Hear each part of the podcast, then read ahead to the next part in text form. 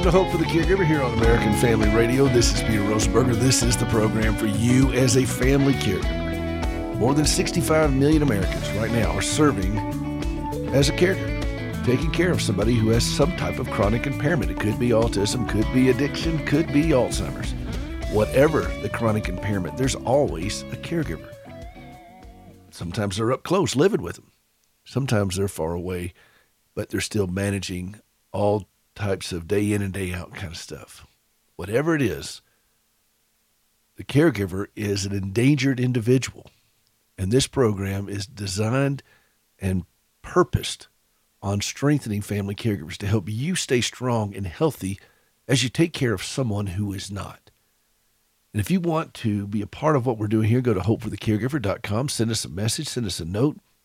Whatever's on your mind, we'll be glad to try to discuss these things and share them with the audience and talk about them. We're not going to fix anything. We don't provide solutions here because there are no solutions for many of the things that we deal with in this life.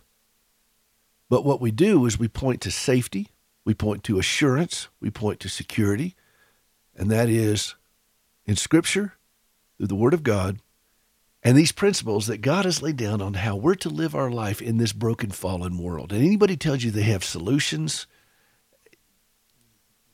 just tread softly in that. If you're dealing with any kind of chronic impairment, by definition, they haven't solved it. We got to learn to deal with it. We got to learn to live with it. We have to learn to adapt and trust Him in this.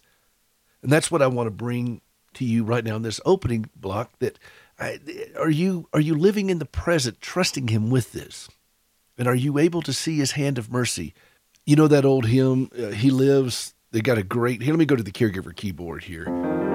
It's got a great line in here. I see his hand of mercy. I hear his voice of cheer. And just the time I need him, he's always near. He lives. He lives. That's the great old hymn.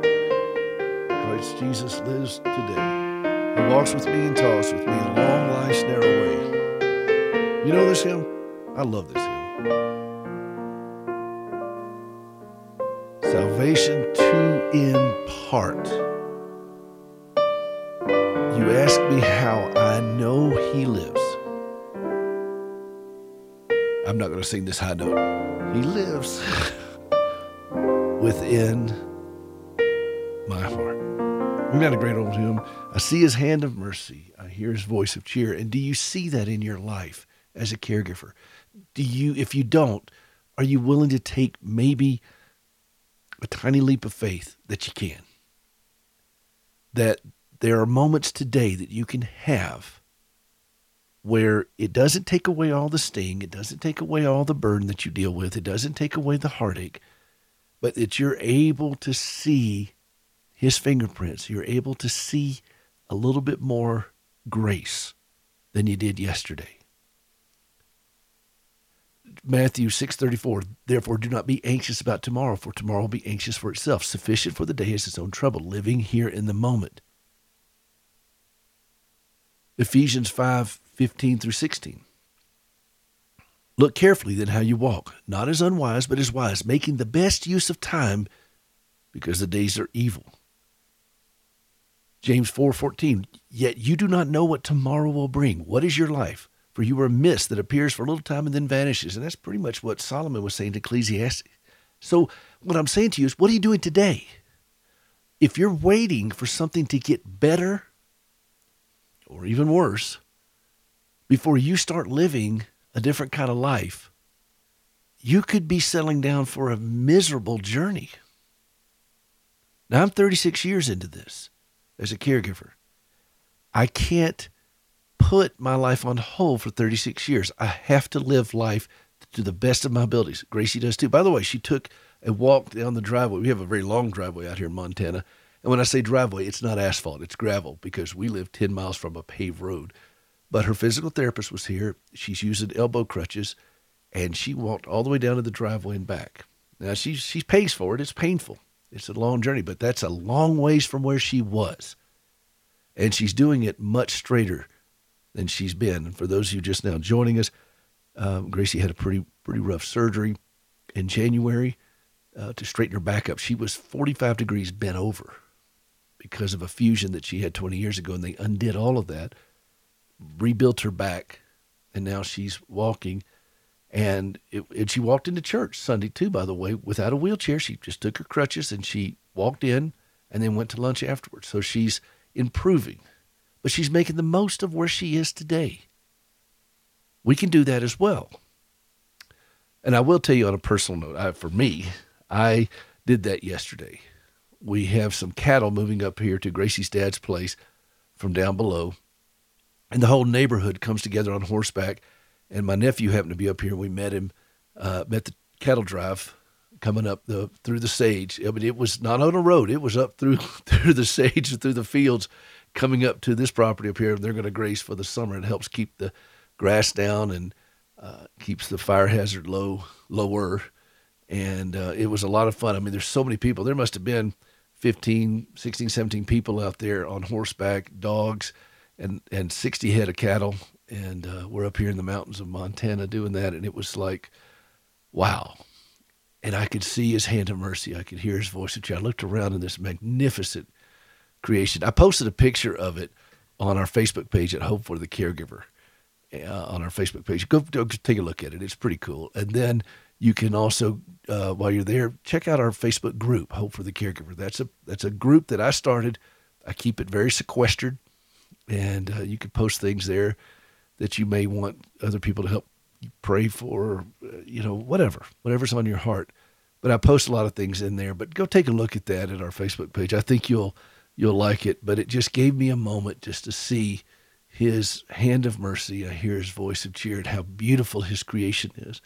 And when you're hearing cows and dogs and horses and, and cowboys, you know, hooping and hollering, moving them, I got to tell you, it's, um, it's what you call soul healing, you know? And for me, it was just, it was just a moment just to be able to do that. My horse was, she'd never been around cows before and she was just pitching a fit. And so I'm going to call a local rancher friend of mine who's very, very good with horses. Used to, uh, she and her husband, before he died, they did all kinds of rodeo together where they would partner with calving and, I mean, uh, roping and so forth. And so I'm going to call today and figure out what in the world is going on with this horse because she was just difficult. And, uh, but, you know, in all fairness, I'm, jumping around into the sage with 60 head of cattle and a bunch of cowboys yelling. So maybe she just got nervous, but her bridle, something was the matter with it. But I'll figure it out. But those are things that I do to kind of settle my soul down. Now we can't all do a cattle drive in Montana. I get that, but I, this, you know, I've never done this before. I've been, I've been riding horses all my life, but I've never done this. And so I look for those things in the moment, in the moment where I can enjoy it. Every day doesn't have to be filled with misery. There is beauty around us if we're willing to see it, if we're willing to trust that He is working in all these things, if we're willing to see His hand of mercy and hear His voice of cheer. You know, these are things that we can do as caregivers today that will improve our life and give us calmness and peace, more peace, and increasingly more peace. It's work, it's intentional, it's not accidental. Okay? You're not going to have joy accidentally. You're going to have joy purposely. Philippians 4 6. Do not be anxious about anything, but in everything, by prayer and supplication with thanksgiving, let your requests be made known to God. And then Paul goes on to say, And the peace of God, which transcends all understanding, will guard your hearts and mind in Christ Jesus. Now, he was in a Roman jail when he wrote that, tied up to a Roman linebacker. But he understood the peace that was available to him. How about it? How about you? Would you like that same peace? This is what we're looking for as caregivers to calm our hearts down, settle ourselves down, and see His hand of mercy. This is Peter Rosenberger. We'll be right back.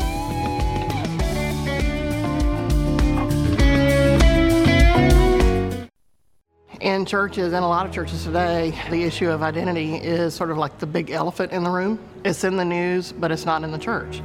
So if it's in society, it needs to be something the churches are addressing. In His image, delighting in God's plan for gender and sexuality, is now available for church screenings and events. Every person in America needs to see this. And all pastors need to show this to the church, get the people informed. If the church and Jesus isn't the answer, where's the world going? We want the message of the film to touch as many hearts and lives as possible, and we'd love to join with you to bring the film to your community. So let's say you have a small group or your church, or we've even been bringing the film into some prisons. We want to partner partner with you. So, what we'll do is we'll send you a special kit, and it's completely free, and it'll just have some extra resources to help you promote your event. To find out more about how to host an event, go to inhisimage.movie and click on the Host an Event tab. That's inhisimage.movie. Back to Genesis with Dr. John Morris, geologist and president of the Institute for Creation Research. Dr. Morris, are spiders ever found in the fossil record? Yes, unbelievably, Chris, they are. Not only spiders, but sometimes spider webs are found. A spider and its web was found in amber, which was dated by evolutionists at 190 million years old. Now, I don't buy the date. I think the amber was formed at the time of Noah's flood. But think how silly this makes the millions of years idea look. Spider silk is so fragile, it dehydrates and deteriorates quite quickly. Does anybody really think it's going to last for 190 million years? Chris, a better idea is out there. It's the back to Genesis idea of creation and the flood. To learn more about creation, get our free DVD called That's a Fact. Visit our web store at icr.org/store and use the promo code FACT at the checkout when ordering your That's a Fact DVD. That's why I love you, Jesus. That's why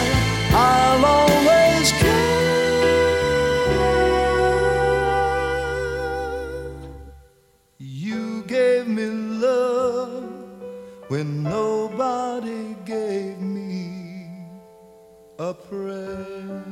Welcome back to Hope for the Caregiver. This is Peter Rosenberger. This is the program for you as a family caregiver. That is BJ Thomas. Wonderful song. I've loved it for a lifetime. One of the first songs I learned how to play on the piano. And uh, Archie Jordan, of course, wrote that, and he's been on our program. It's just a great song, and it's a great topic for what we're going to talk about in the next couple of segments here. I'm here with Reverend Percy McCray from South Florida, and we're going to talk about cancer and ministering to those who are dealing with cancer and their families.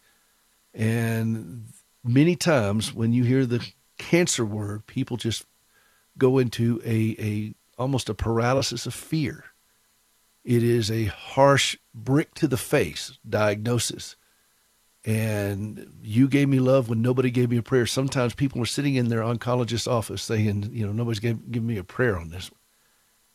But we have a Savior that does, who advocates for us, who is with us through all of this. And Reverend McCray knows exactly what that feels like, and he's doing what he can to uh, minister to those who are struggling with this. So, Reverend McCray, thank you very, very much for being a part of the program today. Welcome to the program. Thank you, Peter. It's a pleasure to be with you and your audience. Tell me your journey first, then we're going to get into how this has un, uh, been unfolding over your life and over your ministry, what God has called. But tell us your journey first.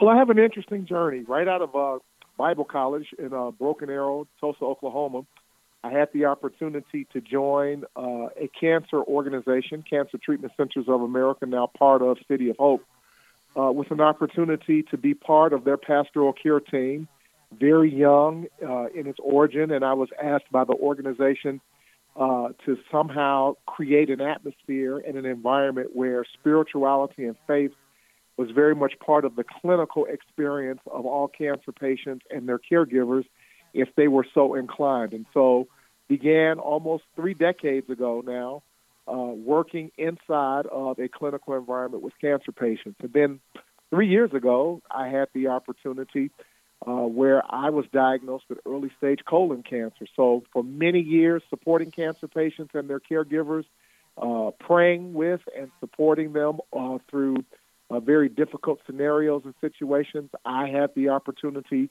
uh, to walk that walk along with talking the talk. And so as of today, I'm doing well and fine. My prognosis is fantastic. Uh, but I do certainly have a very different vantage point uh, now, knowing what it feels like to be told the words that you have cancer, and it is a journey that requires love, support, and understanding and insight. What do you feel like has changed with you over these years as you have spent a lot of time with cancer patients and their families? Uh, what has changed for you from that young, right out of Bible college student to now, and how have you uh, grown, adapted? What, what what have you learned about God's provision? What are some insights that, that has happened over these last several years for you? That, that is a great question. You know, fresh out of Bible college, you know, you're you're young, you're frisky, uh, and you're ready to preach, and you know, you're ready to call down, you know, fire from heaven and etc. But the reality was that I had to learn how to really exercise patience. Uh, working with the cancer community, I often tell people, uh, cancer journeys is in many cases it's a marathon and not a sprint. And of course, we're conditioned as pastors and in, in our faith communities, you know, we are there to kind of uh, give instantaneous messages and exhortations and, you know, and, and, and see the power of God do and, and, and, and, and complete scenarios and situations in a much more quicker fashion. But hospital healthcare ministry to ca- uh, patients, cancer patients, requires diligence and patience and really long suffering and it's one of the reasons why there are not many people who are very engaged in cancer care ministry because it requires a commitment of time. So I had to learn how to be patient and to work with uh, and work through the scenarios of supporting cancer patients that, that took time in many cases uh, for them to see change and progression and to be there through the thick and thin and the grind uh, of a day, a week, a month, and a year, if you will. You know, as a recipient of a lot of pastoral care over the years in hospital, a lot of pastors would come in hot to the room uh, or to us, and, uh, yep. and by that I mean they, they, they come in and they're waving prayer cloths and and prophesying and yelling out scripture and you know yep. everything in their brother. What have you learned over the years about approaching a room of suffering? You're absolutely correct, and and it's it's it's just a lack of understanding and knowledge uh, with regard to coming into an environment uh, and not being part of the environment. And that's a huge delineation. Um, and you're exactly right. Uh, in many cases, cancer patients are mentally, emotionally, and certainly uh, physically, they are suffering through processes, being poked, being prodded, uh, being medicated, you know, uh, enduring, you know, significant procedures. And so uh, one of the things that's important to understand, and I hope that there are some pastors and, and faith leaders that are listening to me today, is really understanding the fact that uh, coming into an environment of suffering definitely requires a different pace, a different rhythm, and a different cadence. Uh, you know, not just kind of walking through the front door and and and kind of uh, doing what you're used to doing in a pulpit on a Sunday morning, because in many cases, cancer patients simply mentally, emotionally, and physically are not able to even engage with that type of rhythm. They're tired, they're exhausted. You know, their attention span, uh, you know, wanes. You know, they they're sleepy, they're tired. So again, it's really uh, what I had to understand with regard to that. And I remember my first couple of experiences. You know, I came in with kind of a fiery exhortation, just as you articulated and two minutes into the to that, the patient was sound asleep. And it wasn't because I was boring, it was because they were tired and they were medicated and, and so they simply drifted off. So it's really understanding first and foremost allowing the patient to drive the bus. If there's nothing else that I'll say today, is that we need to allow the patients to dictate the time, the tempo, what they want to talk about.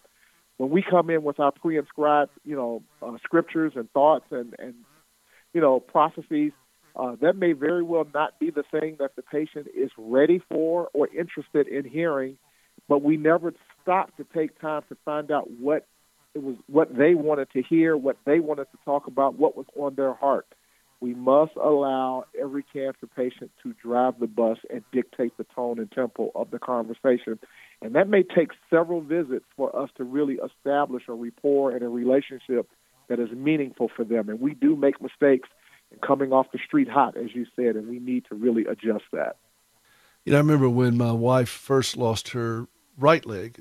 Eventually, she lost her left leg as well. But this was back in 1991, and this young man came in and he was trying to be helpful. He was a peer support kind of guy, and he really wanted to be helpful. I'll never forget this.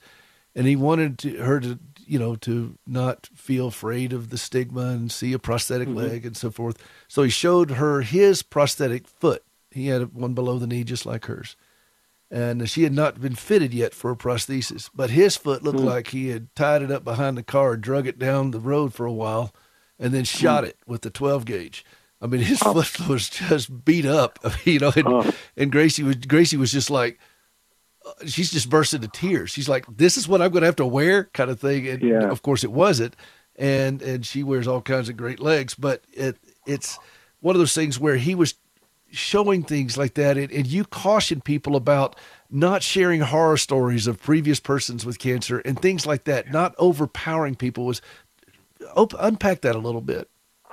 Absolutely. Uh, first and foremost, uh, I would encourage that that individual. He needs to upgrade his prosthetic if he's going to show it to someone. Number one, but exactly right. Uh, one of the early principles of, of of hospital ministry that I learned is do not share horror stories or overwhelm or overpower a cancer patient or, or anyone in, in a healthcare scenario. Again, they simply may not be mentally prepared or ready for that. And as see, as believers and as and as Christians, ministers, you're right. We have we have great intentions, but our intentions can be uh, poorly received because we don't understand the dynamic of where that person is one of the great things about the ministry of Jesus uh, is that he he always came down to the level of where people were. He didn't try to bring people up to where he was. As in a great example, the woman at the well is probably one of my favorite stories because he came down on her level. He understood uh, her social dynamic. He understood the the you know the the climate and the the scenario of her backdrop and her story, and he met her where she was. And so we have to meet patients where they are and in order to do that, we first have to do a little uh, query. We need to understand. We need to hear from them first before we delve into. Many of us go into the hospital setting with kind of a pre-inscribed script of how we're going to address and start a conversation. That is the first major mistake that we make. You throw your script out. You don't have a script. You come in with a blank slate and you allow that patient to help set the tone of what it is that they want, what they desire, and where they are willing and ready to go. And you cannot do that uh, by just walking in the front door. I know that we have the inspiration of the Holy Spirit, but we need to take time to allow that individual to unpack some things. How are you feeling today? Uh, how are things going for you? And allow them to kind of give you some some some messaging points that then you can be again to attack or, or address but just going in and just kind of assuming what someone needs to hear or see is, is a fatal mistake. So we need to allow the patient to give us a sense of the direction that they want us to go in, and that that will require some time, and that will require some inquiry, and that will require some diligence and some patience. You know, one of my favorite verses is Job two thirteen, and it said his friends came and they sat with him quiet for seven days because they saw his suffering was great. And yep. all too often today, people don't know how to be quiet with somebody for seven minutes. And well, it's, it's it's it's okay to just kind of sit with people, isn't it? Yeah, it is the the, the greatest availability. Uh, one of the biggest things that people share with me and have shared with me about cancer patients and supporting them is, well, I don't know what to say. I'm not sure what I should say or not say. In this particular case, being present goes a very long way. Your availability can be your greatest ability when you don't know what else to say. Be present, be available, and simply be silent and allow the presence of the room to dictate uh, the tone and the tempo. It's perfectly fine to do so. Absolutely. We're talking with Reverend Percy McCray. He is uh, he's got a great podcast, healthhopeandinspiration.com healthhopeandinspiration.com. We're going to talk some more when we come back from the break. This is Peter Rosenberger. This is Hope for the Caregiver. Healthy caregivers make better caregivers. And this program is designed to help equip you to be healthy. We'll be right back. This is Frank Gaffney, host of Secure Freedom Radio. It's your personal daily intelligence briefing about the challenges we face, how they're likely to affect you, and what we can do about them. You can find Secure Freedom Radio here every weeknight at 11 p.m. Eastern Time. Tune in to learn from our extraordinary experts what you need to know and will want to share. Join us for Secure Freedom Radio tonight at 11 Eastern, right here on AFR. What we believe about the Bible is based on what we believe about its source. The God Who Speaks, the award winning documentary from the American Family Association, is now available in a special limited edition DVD set. This release includes a Sunday school curriculum and two hours of additional footage. Go to thegodwhospeaks.org to get your copy today. Thegodwhospeaks.org.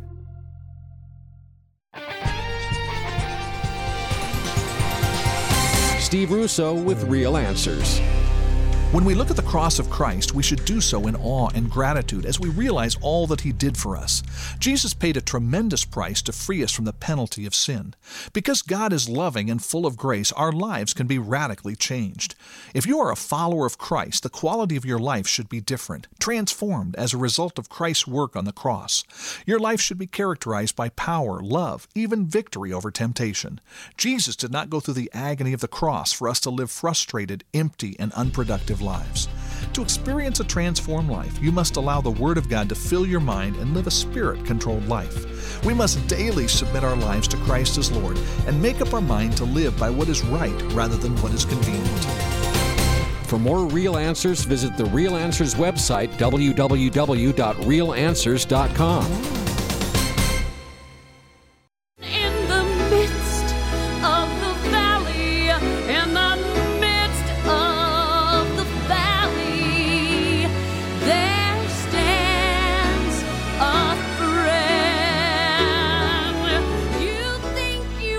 Welcome back to Hope for the Caregiver. This is Peter Rosenberger, and that is my wife, Gracie. Uh, thank you for that, Pat, for playing her on that one. I, I, I, that's a song she recorded many, many years ago, and I every now and then I go back and listen to it. I'm like, oh, baby. I just love that voice.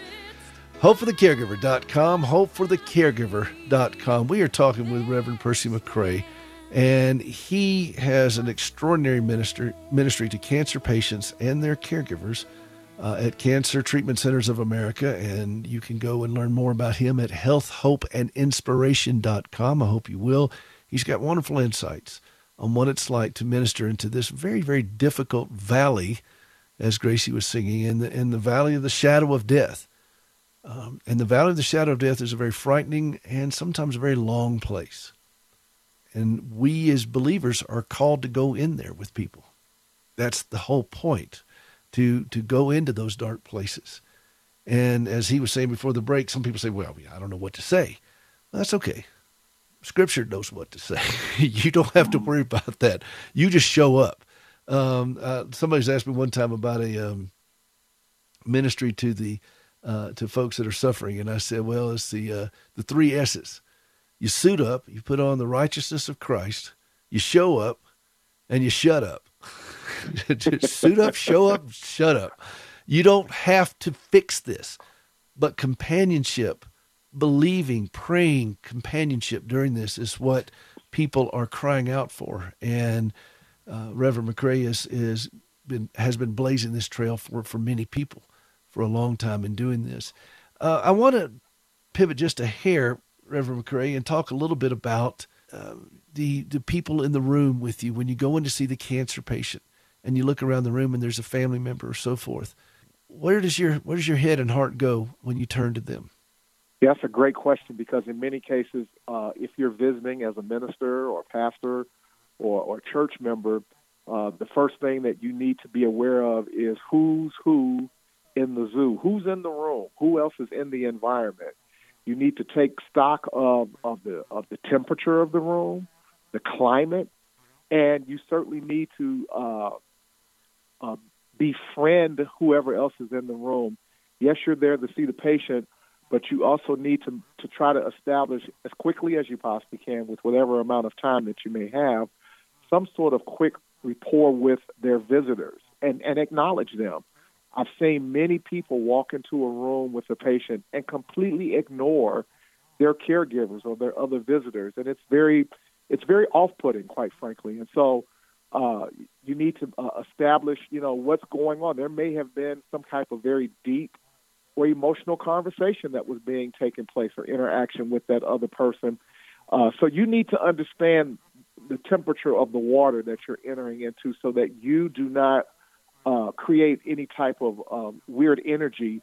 Because you need to understand that there's something else going on there. So where your head and your heart needs to be is first acknowledgement. Uh, hello, uh, my name is so and so, so and so, and you are, and allow that individual to kind of give you some sense of it's okay for you to come in and be part of what we're doing right now. I've seen, and it's unintentional. I've seen people who have been un- unintentionally rude spiritually and disregard uh, who else is in the room. I'll give you a great example. Uh, I entered into a patient's room that I built relationship with, and his dad was there to see him and his dad was of another uh, spiritual orientation. And and his son said to me, he said, "This is my dad, Reverend McCray, who I've been telling you about, and I want you to tell him why he needs to get born again." And his dad looked at me with a certain look, like if you dare go down that road with me. And so immediately what I did is that I did I did just the opposite of what the son asked me to do. I befriended his father. Uh, I ingratiated him. I told him how much his son loved him and spoke about him and how it was such a pleasure to meet him. And I was so glad that he was there.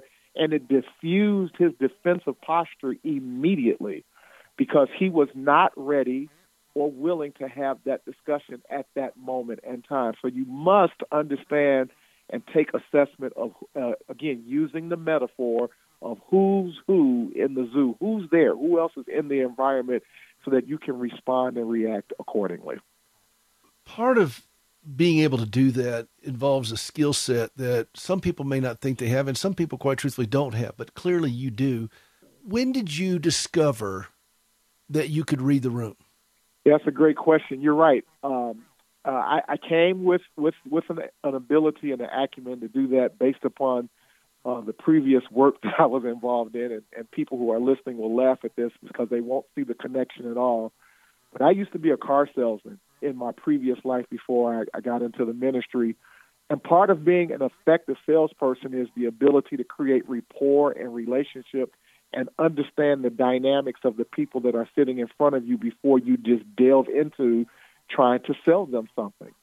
Uh, the five principles of salesmanship is uh, is, is first introduction, create rapport and relationship, gain common ground, to ask the needs of the customer, and then you make a sale to them. But you cannot do principle number five until you've done one through four. And so I came to to to that environment with that background and that skill set. But to your previous point, everyone can learn how to do that if they understand the psychological movement and steps of that and why it is important because you cannot sell or present anything to anyone who you first have not properly introduced yourself to, you've gained some type of relationship and rapport with, nor have you asked or found out what their needs are. So when you when you understand the psychological stair steps there, anyone can begin to adapt that to their life and to their personality where then you can begin to learn how to read, if you will, the room or the environment. You know, I love how God uses all of our life experiences. He's a uh, he was a carpenter. He doesn't even waste the sawdust, does he? And uh, Not a um. I uh, uh, I remember my first job, and I was when I was a teenager, and it was cleaning horse stalls. And my brothers say I'm still, you know, sometimes in the same job description. And uh, but no, I, I have four brothers, and and I uh, and I, my friends Tommy and Betsy, they had a big pig farm down in South Carolina, and and I remember having to clean that pig stalls out and everything else. And uh, they still laugh at me for that. And they listen to this program and and they. But you know what? You learn a lot when you're cleaning out a stall. And you learn a lot about learn a lot about life when you're scraping pig manure off of a off of a barn Yeah. floor, and um, you learn what you don't want to be doing for the rest of your life. I promise you that. That's, well, I for you know, and this this is something I have seen when people come into our room and they don't realize uh, the dynamics going on before they open the door to that room. And, you know, when Gracie's there, like this particular stretch she was just on for 10 weeks, well, that's her whole world is that room. She can't get up and move around. She can't do anything without help. And she is locked up in that room. And it doesn't matter how many flowers you put in there or how many cards or, you know, how many times I swung by Chick fil A to bring her a big gallon of sweet tea. We don't have Chick fil A in Montana. Well, we do way up in Kalispell, I think. And, but there's not anyone, there's no Chick fil A within five hours of us. And, okay. and she's a Southern girl and she likes sweet tea. And so, you know, it doesn't matter how many times I swung by and brought her something like that, you're still in that room and dark thoughts can overtake people. And when somebody comes in hot, they got to be aware of what just may have happened. And I, will give you an example, and I want you to respond to this. A friend of mine's a pastor, been one for 50 years, uh, and right out of seminary, kind of like the way you were with Bible college, he was going to go on a pastoral visit with a guy that was kind of his pastoral mentor. And he never done anything like this before. And he said, I'm going to go visit a cancer patient. This guy's had a pretty rough go of it. And I just want to prepare you for tubes and smells. And it's going to, it's going to be pretty rough. And yep. he kind of gave him a, gave him a good preparation for it. And my friend said, and this is down here by you he, when it was happening. It's down here. He, it was down here in Miami area. And uh, he said, pull over. And the guy was, my, friend at the time was only maybe about 22 years old. And he mm. got out of the car and threw up by the side of the road. And he hadn't even gotten to the hospital yet. you know, yeah. he was that nervous about it. And and I get that. And so I think that's the level of uh, but he watched as his mentor walked in and it was just you know, his old hat. Well, it, it is old hat if you've done it before. The first time yep. is going to be a little weird and a little bit nervous and you're going to feel unsure of yourself. And this is where we lean on the word of God and we, we saturate ourselves with that. Talk about that with you because I know there have been times when you've gone into this and you were feeling unsure, uncertain, scared, nervous, awkward, all those kinds of things. And you look at family members who maybe have red eyes because they've been sitting in the corner crying, um, yep. or they they just they may have just had an argument. I don't yep. know if you ever walked in on a couple just had a fight. Absolutely without a doubt. Yeah. So the scenarios that all of the things that you've just articulated is real time scenarios of going into a hospital healthcare environment. And I've seen all of those and then some. And so, with that being said, you are exactly right. The key to this, first and foremost, is whatever it is that you thought you knew or understood about that dynamic, is is just a a, a mere a small tinkling of, of of whatever that reality is. They are yes, there are smells. Uh, you you may even actually visibly see some things that will be off-putting. Uh, someone with with you know some of their face missing or their throat. I, I witnessed a, a person bleed out with because of their carotid artery that ruptured right in my presence, et cetera, et cetera. And so uh, this is where, to your point, first and foremost, you are going to have to be steeped and grounded and rooted in truly the love of God in order to be able to see humanity compromised on a level where there may be disfigurement, where there may be unpleasant uh, sounds that you will hear a cancer patient make, uh, groaning in pain, and etc. And so the, the primary dynamic that's at work here is is that you need to first be prayed up. You need to be fully I tell people this all the time when I do all of our trainings or when I was doing our trainings uh, for training churches and pastors on how to do uh, hospital and, and cancer care ministry is that at the end of the day, uh, you're going to have to be completely aware of the fact that you may see and hear something that you've never seen or heard before and that is going to have to not be the deciding dynamic of why you are there. You're there because you are leaning into the love and the hope and the faith of God that today I want to be the hands and the feet of Jesus. And what would he do in this situation, which will help to ground you in those moments? That may surprise you and catch you off guard. Good words. And I've got one more series of questions. I want to put you on the lightning round for the next segment, Reverend McCray. This is Peter Rosenberger. This is uh, Hope for the Caregiver. We're talking with Reverend Percy McCray, and he is bringing an extraordinary journey and ministry to help minister to families dealing with cancer, not just the patient, but the whole family. And uh, Health, Hope, and Inspiration is his website, podcast. Go take it a look. We'll be right back.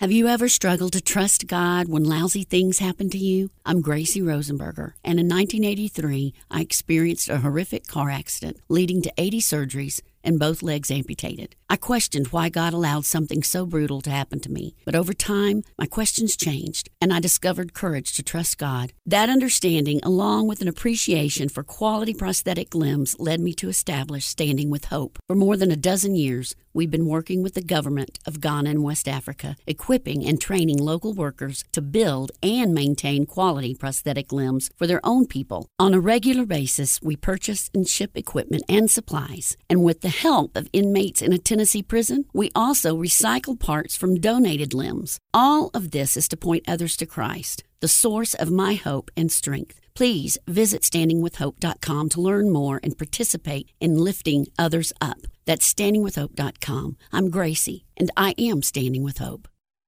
Hi, I'm John Sorensen, president of Evangelism Explosion, and this is Share Life Today on American Family Radio. Before ascending into heaven, Jesus told his disciples, You will be my witnesses in Jerusalem, in all of Judea and Samaria, and to the ends of the earth. In our day and age, we like to send missionaries to the ends of the earth. But what about our Jerusalem, the cities and areas that we're placed in? You know, we are instructed by Jesus to share the gospel and make disciples right where we are. And in Papua New Guinea, believers from North Waigani Church felt called to do just that. They had a vision for their area and a desire to share Christ with those who come into the big market there in Waigani. So they reached out to our EE leaders in Papua New Guinea to learn how to share their faith. And now they feel emboldened and empowered so that they can confidently tell others in their community the gospel of Jesus Christ. And you know what? We can too. Not sure how to get started? Well, we have resources. Visit our website at sharelife.today. Where there's a treasure at the end of this narrow road I'm traveling, and it gives me a purpose for my life. Jesus is Welcome back to Hope for the Caregiver. This is Peter Rosenberger. This is the program for you as a family caregiver. That is Gary Chapman, and you can hear my interview with him on our podcast. Uh, go out to hopeforthecaregiver.com and see more about that. It was a great interview. Talked about his father, taking care of his father with Parkinson's and then cancer. And there is a treasure at the end of this narrow road we're traveling in. And we all deal with various things along that road that are very painful. And that's why I'm very grateful that I have Reverend Percy McCray here with us today. He's been dealing with this for 20 years, uh, 20 plus years in cancer care ministry. And he uh, has a lot of resources available free to you. Go out to his website, healthhopeandinspiration.com, and you can download some of these things if you feel that you are led to, to minister specifically in this area with cancer patients. We're all called to minister to others. Jesus was very clear on that sick, naked, hungry, thirsty prison. He's pretty clear on it and there's no ambiguity. And, and, you know what part did he stutter in? He didn't. Um, he he was very clear on this. But some people may not be called specifically to this with cancer ministry. But if you feel this is tug, tugging at your heart, this is the man you want to go talk to and get some insights from him. Reverend McCray, I wanted to build on some of the things we were talking about in the last segment. Oftentimes, family members are struggling with with a multitude of things.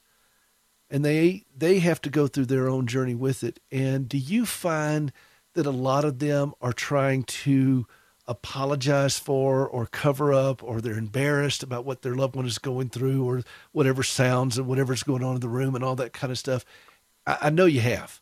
How do you help ease them through that process? How do you help them calm down and just be okay that you're there with them? You're absolutely right. The caregivers uh, often have very significant dynamics that they're working through mentally and emotionally. Caregivers need to be cared for, and we need to remember that.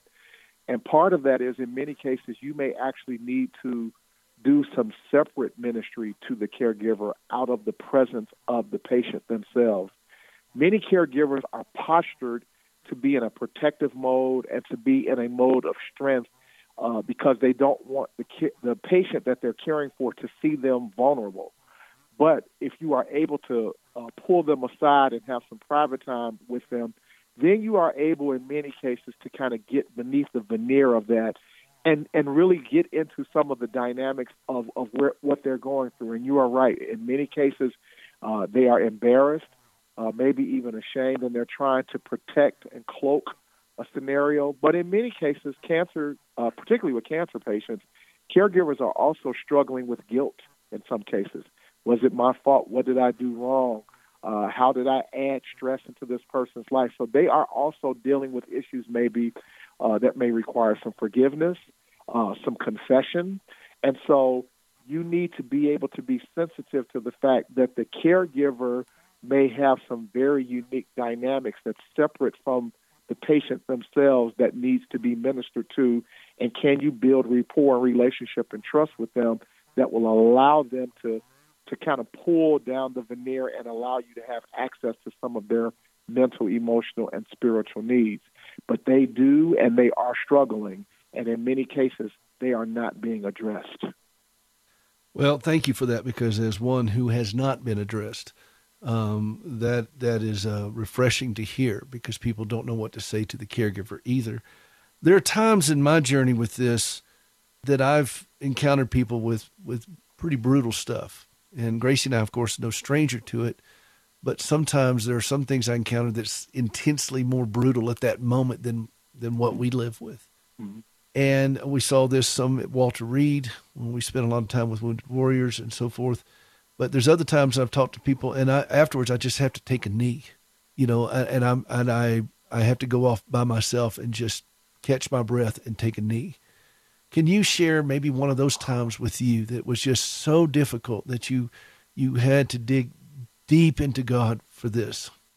Oh, there have been many occasions and many times. I I can recall very vividly a rather young woman, 28, 29 years of age, beautiful, and um, she was experiencing end stage processes with her cancer, and she was with her mom, and she looked up at me, and with these beautiful blue eyes, and with a big tear coming out of her eyes she said, "Reverend McCray, please help help me to understand why is it so hard to get healed?"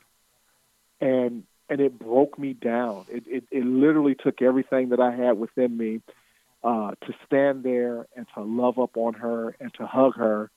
And um, uh, I did what we needed to do. I provided her with ministry. Um, and then when I left out of her presence, I literally had to go out of the building and go get in my car just to regroup and regather after hearing this this just beautiful young woman who basically was at the stages of of passing away, asked me the most difficult question that I've ever that I was ever asked, and that was why is it so difficult to get healed? And then I had the privilege of officiating her her funeral, and I remember my legs feeling like rubber at the podium. There was three thousand people there waiting to hear what I had to say. And I said, Lord, if you don't speak through me today, I don't know if mm. I'm going to be able to do this. It was just so emotionally difficult. But yes, and for people who are in this industry, for lack of a better word, ministry, there is a dynamic that is called uh, compassion fatigue that we have to be mindful of and that we have to to be intentional about in terms of taking respite and disconnecting when appropriate so that we can be rejuvenated just as Jesus did most of his time, Jesus spent time alone after he spent time with the crowds ministering and feeding and, and, and, and, and ministering to the flock.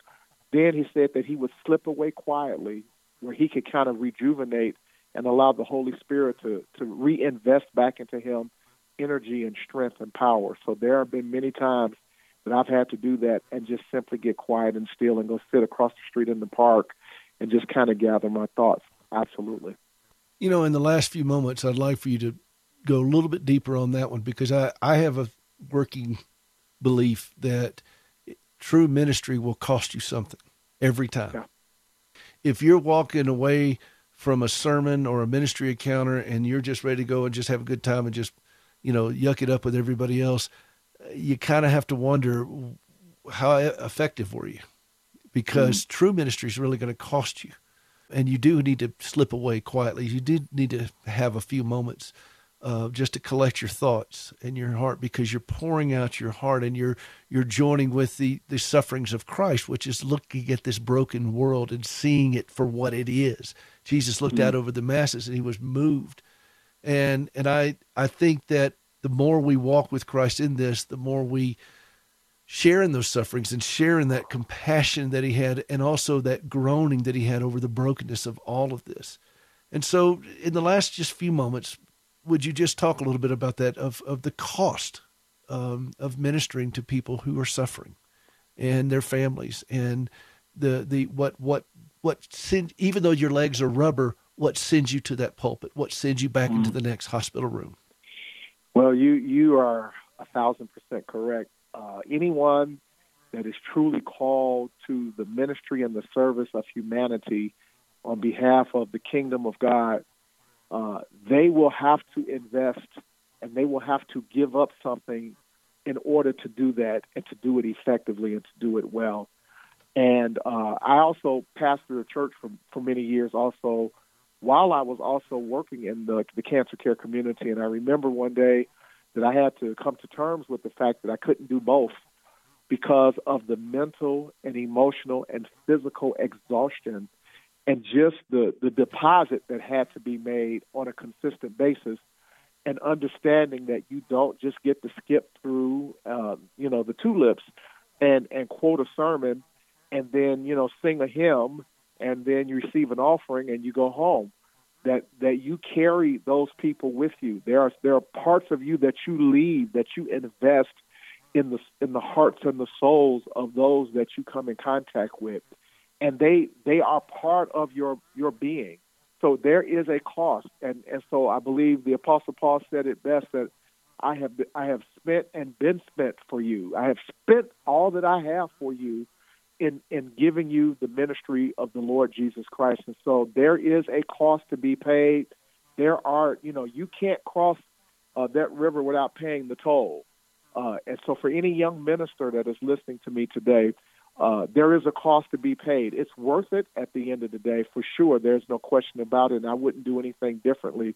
But you will you will have to invest a part of who you are, your mind, your soul, uh, your emotions. Uh, some people have said to me at times that you're you're too too serious, you're too melancholy, uh, and I've had to tell people. But at the end of the day, I carry the burden of of, the, of a hurt and dying world, and like the compassion of Christ, you can't just walk and see that and experience that and just go and sit down and say that everything is okay.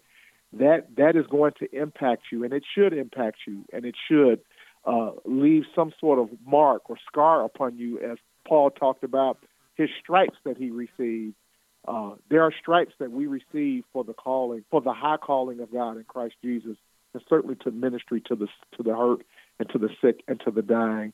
But know at the end of the day that there is no greater cause worth having than that, and that you will be rewarded for that. And I'm grateful that God called me faithful, and I try to live up to that and be faithful to that calling every day. Mm. Thank you very much, Reverend Percy McCray. Health, Hope, and Inspiration.com. He's got resources available for you. Please go out and take a look at what he's doing. Get involved. Cancer Treatment Centers of America is where he's been ministering, and he is doing this. He's on the front line of this to people who suffer and their families. Pastor McCray, thank you for being a part of the program. I really do appreciate it. Thank you, my friend, and I look forward to coming back seeing you anytime in the future. God bless you. Thank you.